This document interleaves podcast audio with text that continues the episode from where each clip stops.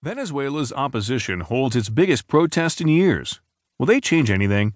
By Mariana Zuñiga and Nick Miroff in the Washington Post World section. I'm Sam Scholl.